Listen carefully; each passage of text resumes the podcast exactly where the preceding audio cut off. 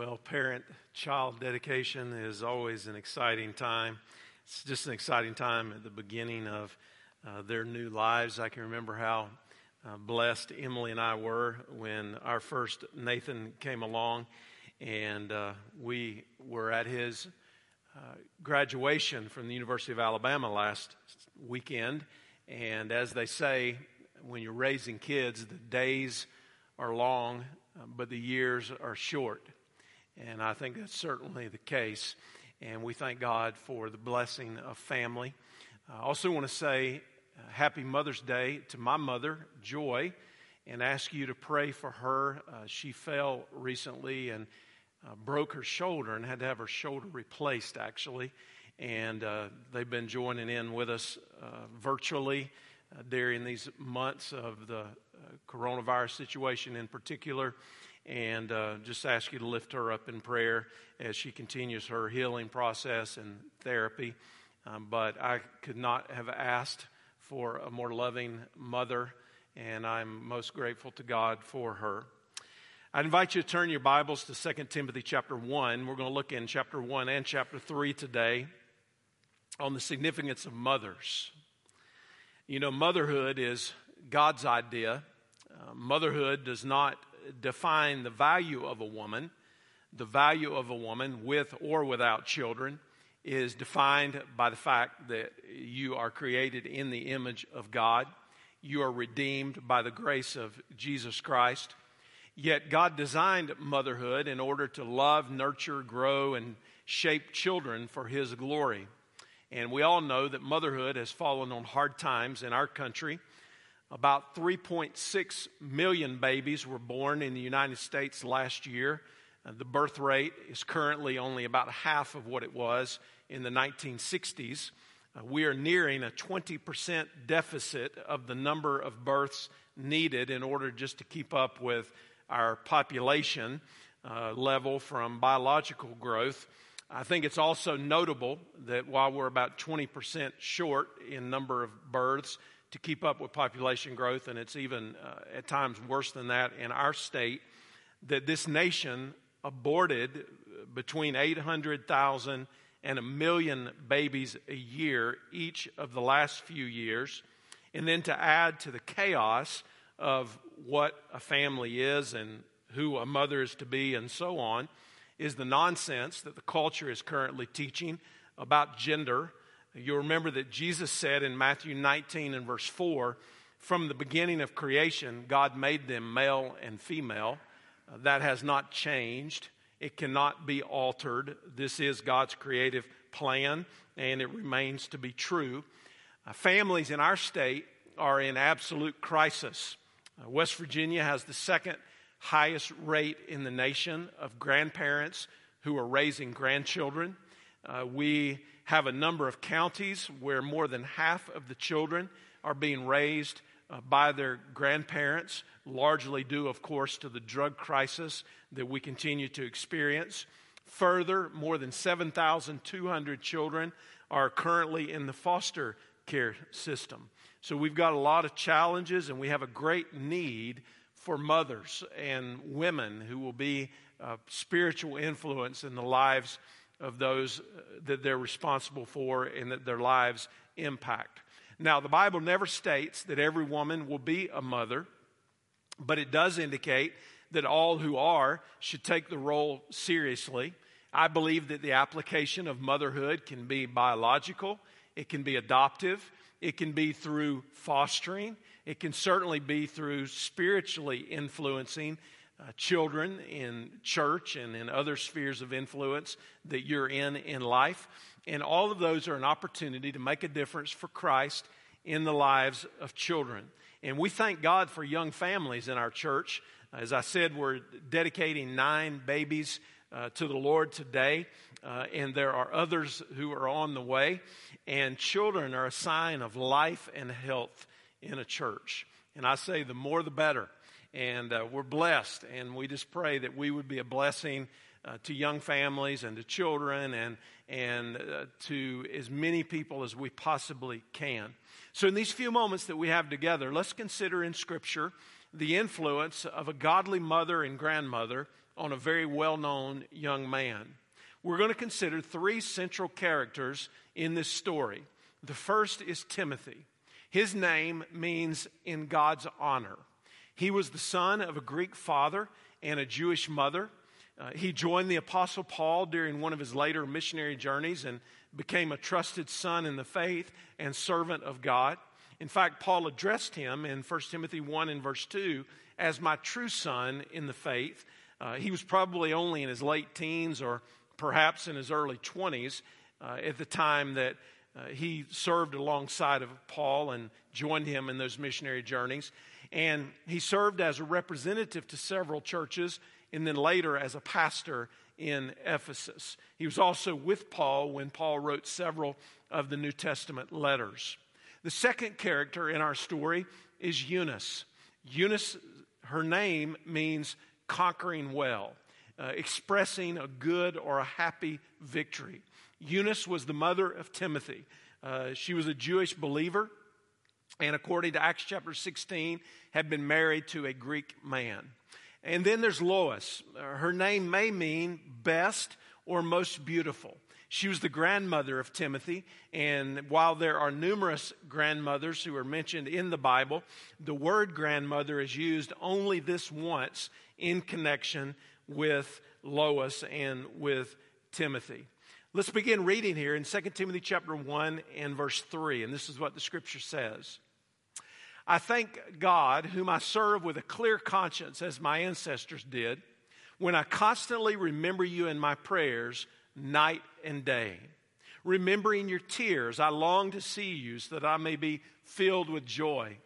I recall your sincere faith that first lived in your grandmother Lois and in your mother Eunice, and now I am convinced is in you also. So let's think about the significance of mothers and what the Bible teaches us about this particular subject. First of all, when we consider the significance of mothers, the Bible teaches that mothers should be women of sincere faith. Mothers should be women of sincere faith. Now, the Apostle Paul thought much of his spiritual family. Evidently, there were some who had preceded him uh, before the self righteousness of the Pharisees, some who had genuinely followed after God. And he wrote to Timothy that he constantly was remembering him in his prayers night and day. I'm always taken aback when I, when I read about Paul because it seems like he's either preaching or he's praying. It's just the two things that seem to be so prominent in his life. And he says that he's remembering Timothy in his prayers night and day. Maybe the tears that he referenced here are the tears that were shed at their last parting when they had separated, and now Paul is writing back to him. But at any rate, Paul was genuinely happy when he heard of the sincere faith of Timothy and he recalled the application of that faith. Now, where did Timothy's faith come from? Where did this sincere faith uh, take its root? Well, it was due primarily, to begin with, uh, to his godly upbringing and the influence of his grandmother and his mother. Sincere faith or genuine faith is faith that is not an act, it is genuine. It is not just in appearance, it is real. Timothy and his family came from the ancient city of Lystra, where Paul visited on his first missionary journey.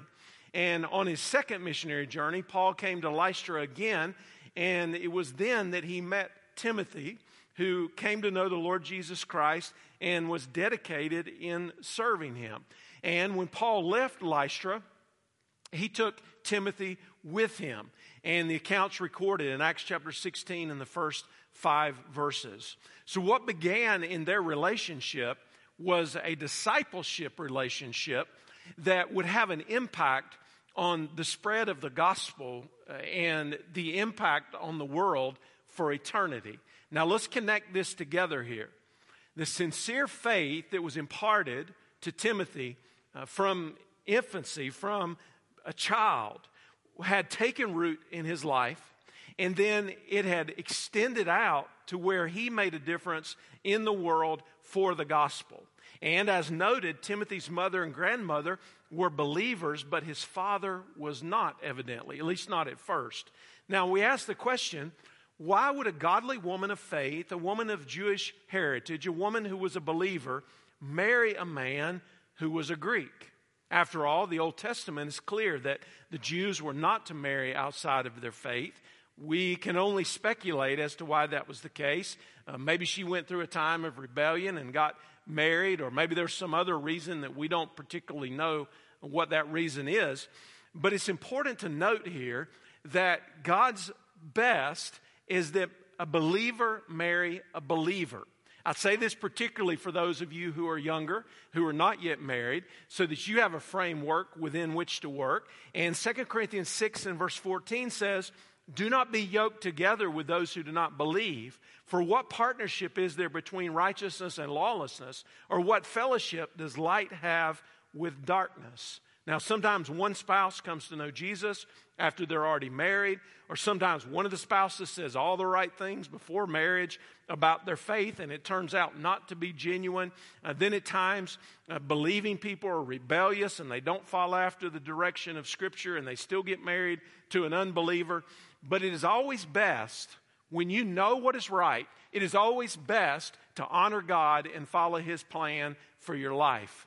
God's still gracious, He can still work, He can still bring about His purposes, but it's always best to follow after what God's Word says to us about marriage.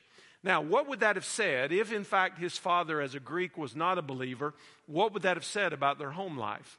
Well, it would tell us in part due to the fact that in the Roman world, husbands and the men had uh, particular authority over the family. So that means if his father was unbelieving, then Timothy's home conditions would not have been ideal, spiritually speaking.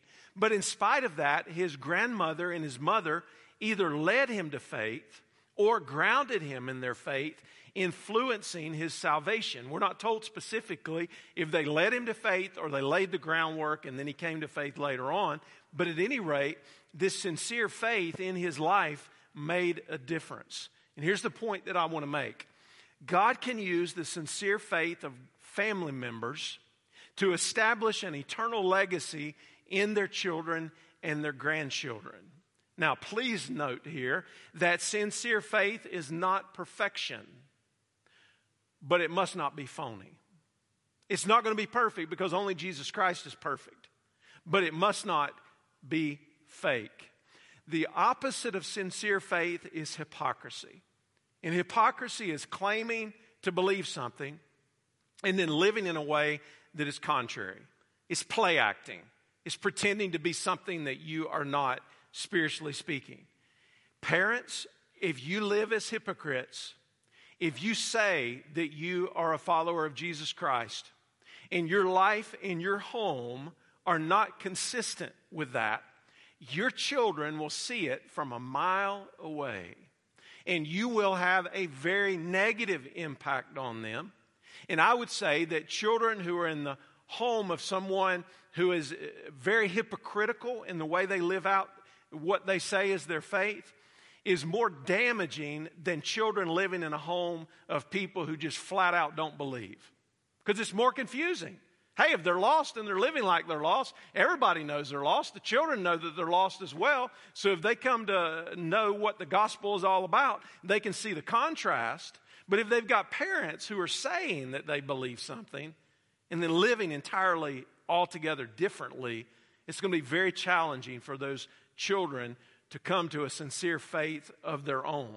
You see, sincere faith is not of human origin, it's not of human effort, it is from God. And there's also a word of warning to children and grandchildren here. It was not enough that sincere faith was in Timothy's grandmother and mother, it had to be in Timothy also. I can't tell you the times where I've uh, tried to share the gospel in West Virginia, and the first response back to me is, Well, my grandpa was a preacher in some particular church somewhere, and they'll tell you about their spiritual heritage uh, from a family member. They'll say, "Yes, my mama, boy, she was she was a praying mama. I still got her Bible from when she passed, and she loved me so much." But yet they don't know Christ; they're not following Christ. Well, you've got to have this faith for yourself. It doesn't matter what your grandpa did. It doesn't matter how faithful your mama was. It doesn't matter how much your dad or your mom believe and live it. Ultimately, you've got to decide am I going to follow Jesus Christ with my life? And that's the turning point for every young person. And there comes that point for every one of us if we grow up in a Christian home that it can't just be what we've heard and what we've been taught and what other people have said is right. We've got to own it for ourselves. And I believe that sincere faith seeks God above everything else. Mothers, seek God with your heart and your soul and your mind and your strength. Worship God with your life. Sincere faith is going to seek to rest in the grace and the mercy of God. Sincere faith is going to seek God in the good times and the bad times. Did you know that your children are watching you? They want to see how you respond to the circumstances of life. They want to know when it really gets hard and it's really difficult and you don't have the answers immediately and your circumstance is not getting any better. They're looking to know whether or not your faith is sincere, whether or not you believe it and you're leaning on God during those times. And I believe that a sincere faith is a shared faith. Mothers, grandmothers, ladies, do your children know your testimony? If I were to walk up to one of your teenage children in this service today and say, Tell me about your mom's testimony and how she came to know Jesus Christ, would they know? Would they have heard it? Is it something that you talk about?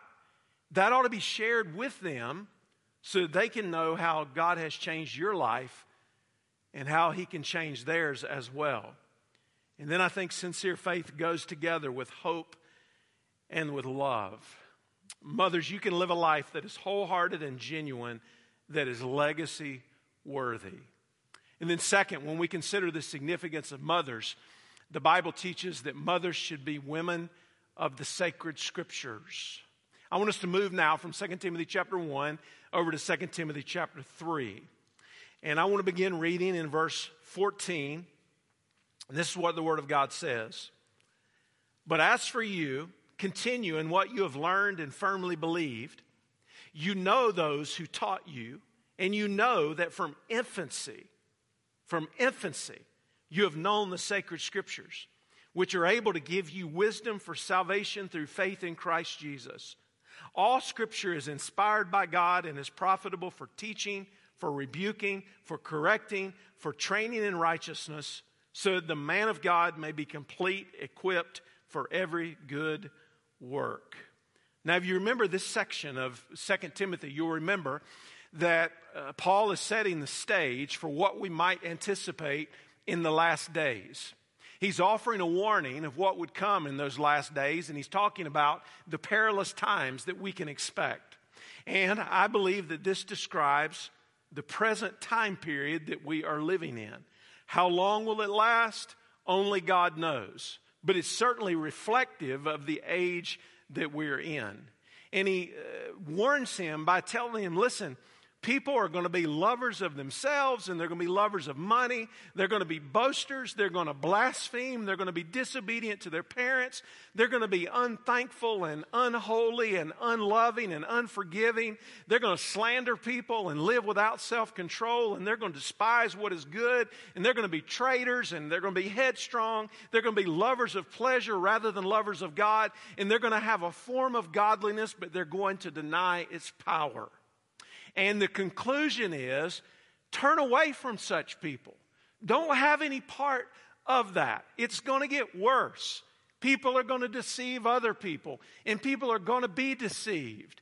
And he says, You better be ready for what's going to come. And Paul writes to Timothy in light of that, and he says, Continue in what you have learned and what you firmly believed. I think that's the key point around which this entire section is built. Continue in what you have learned and what you have believed. You know what the word continue means here? It means to abide. It's the same as what John wrote in 1 John 2 and verse 20. Therefore, let that abide in you which you heard from the beginning. Abide in what you have learned and believed. Never let these things go. The old Greek scholar A.T. Robertson said that this is an emphatic contrast. He said Timothy was to strongly set himself against the course that other people were going to take. Now, how was he supposed to set himself against the course that other people were going to take unless he had a foundation, unless he had an anchor, unless he had some roots?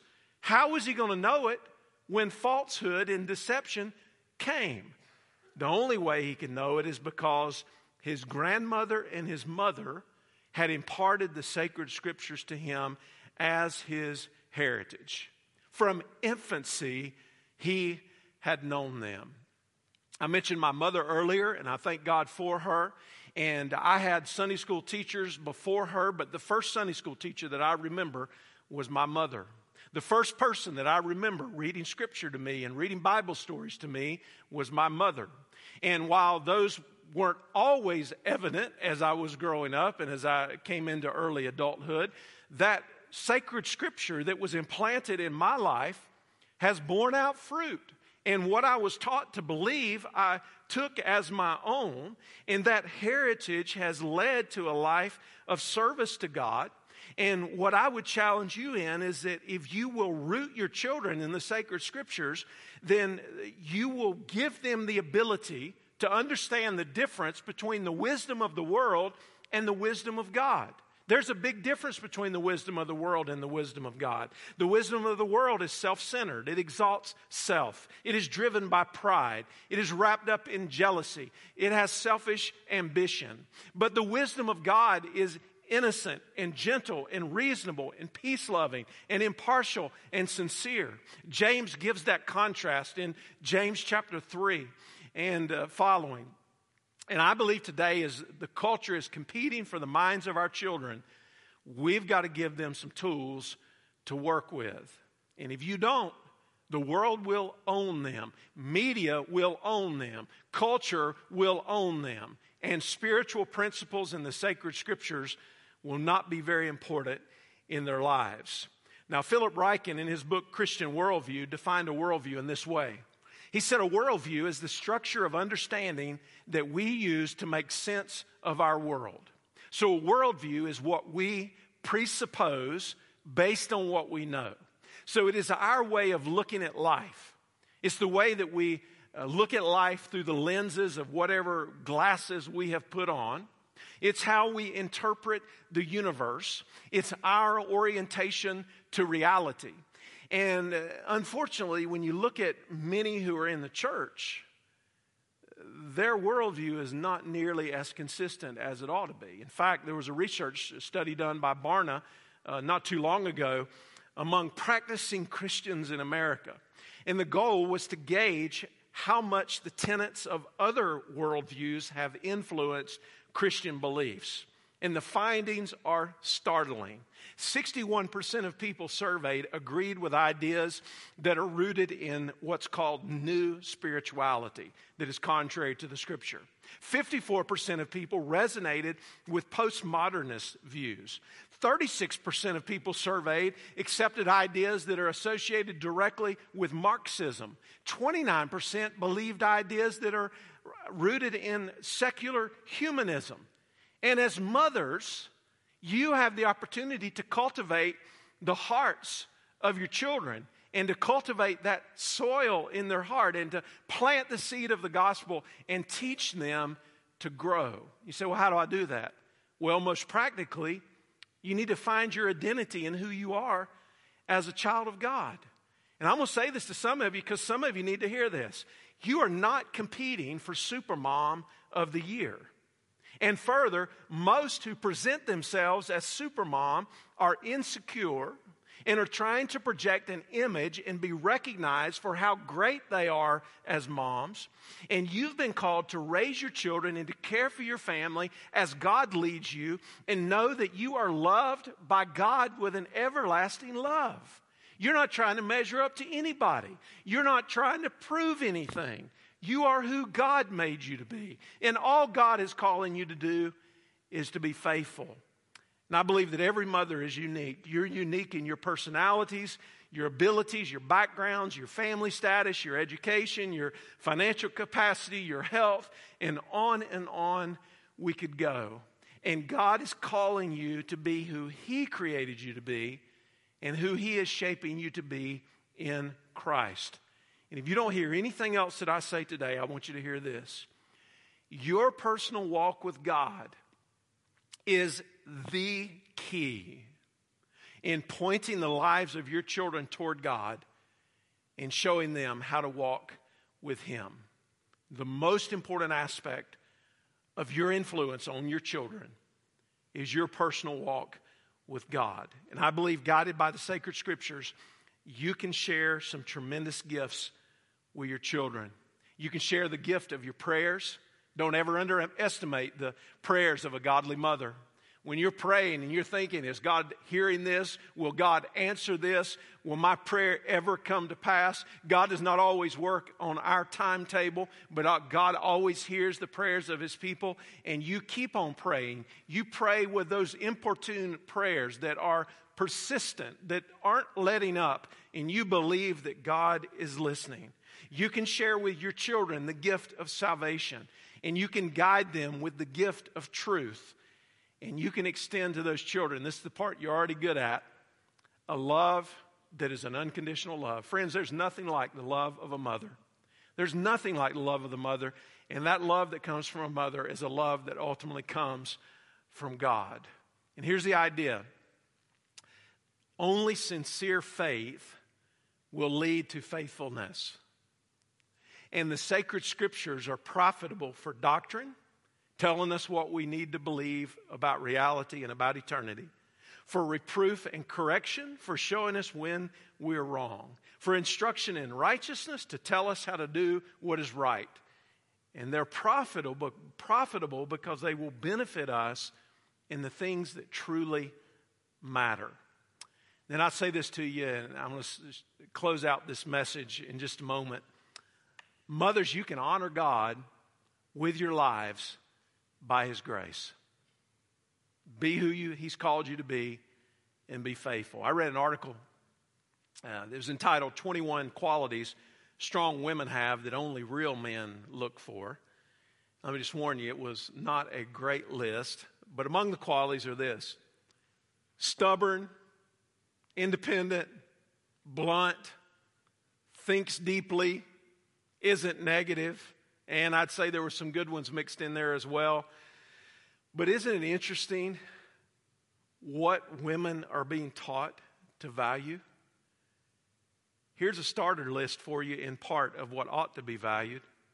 As we've seen from the scripture today, a woman of sincere faith, a woman who is devoted to the sacred scripture, a woman who loves God and others deeply, a woman who finds her identity as being created in the image of God as his child, redeemed by the blood of Jesus Christ to be who God made you to be.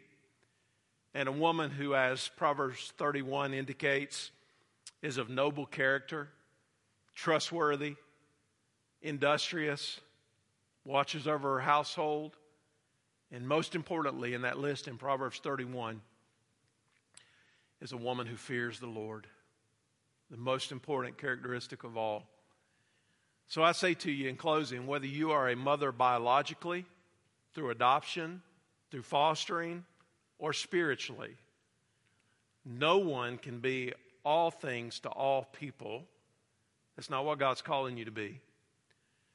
And I just want to encourage you and say, rest in the Lord, seek to be faithful, rely on His grace, and He'll help you. And you can make a difference in the world. And most importantly, you can make a difference in the lives of those who are the closest to you. Let's bow our heads together for a moment as we pray. I don't know where everybody is spiritually here in the building or joining in with us online, but God does.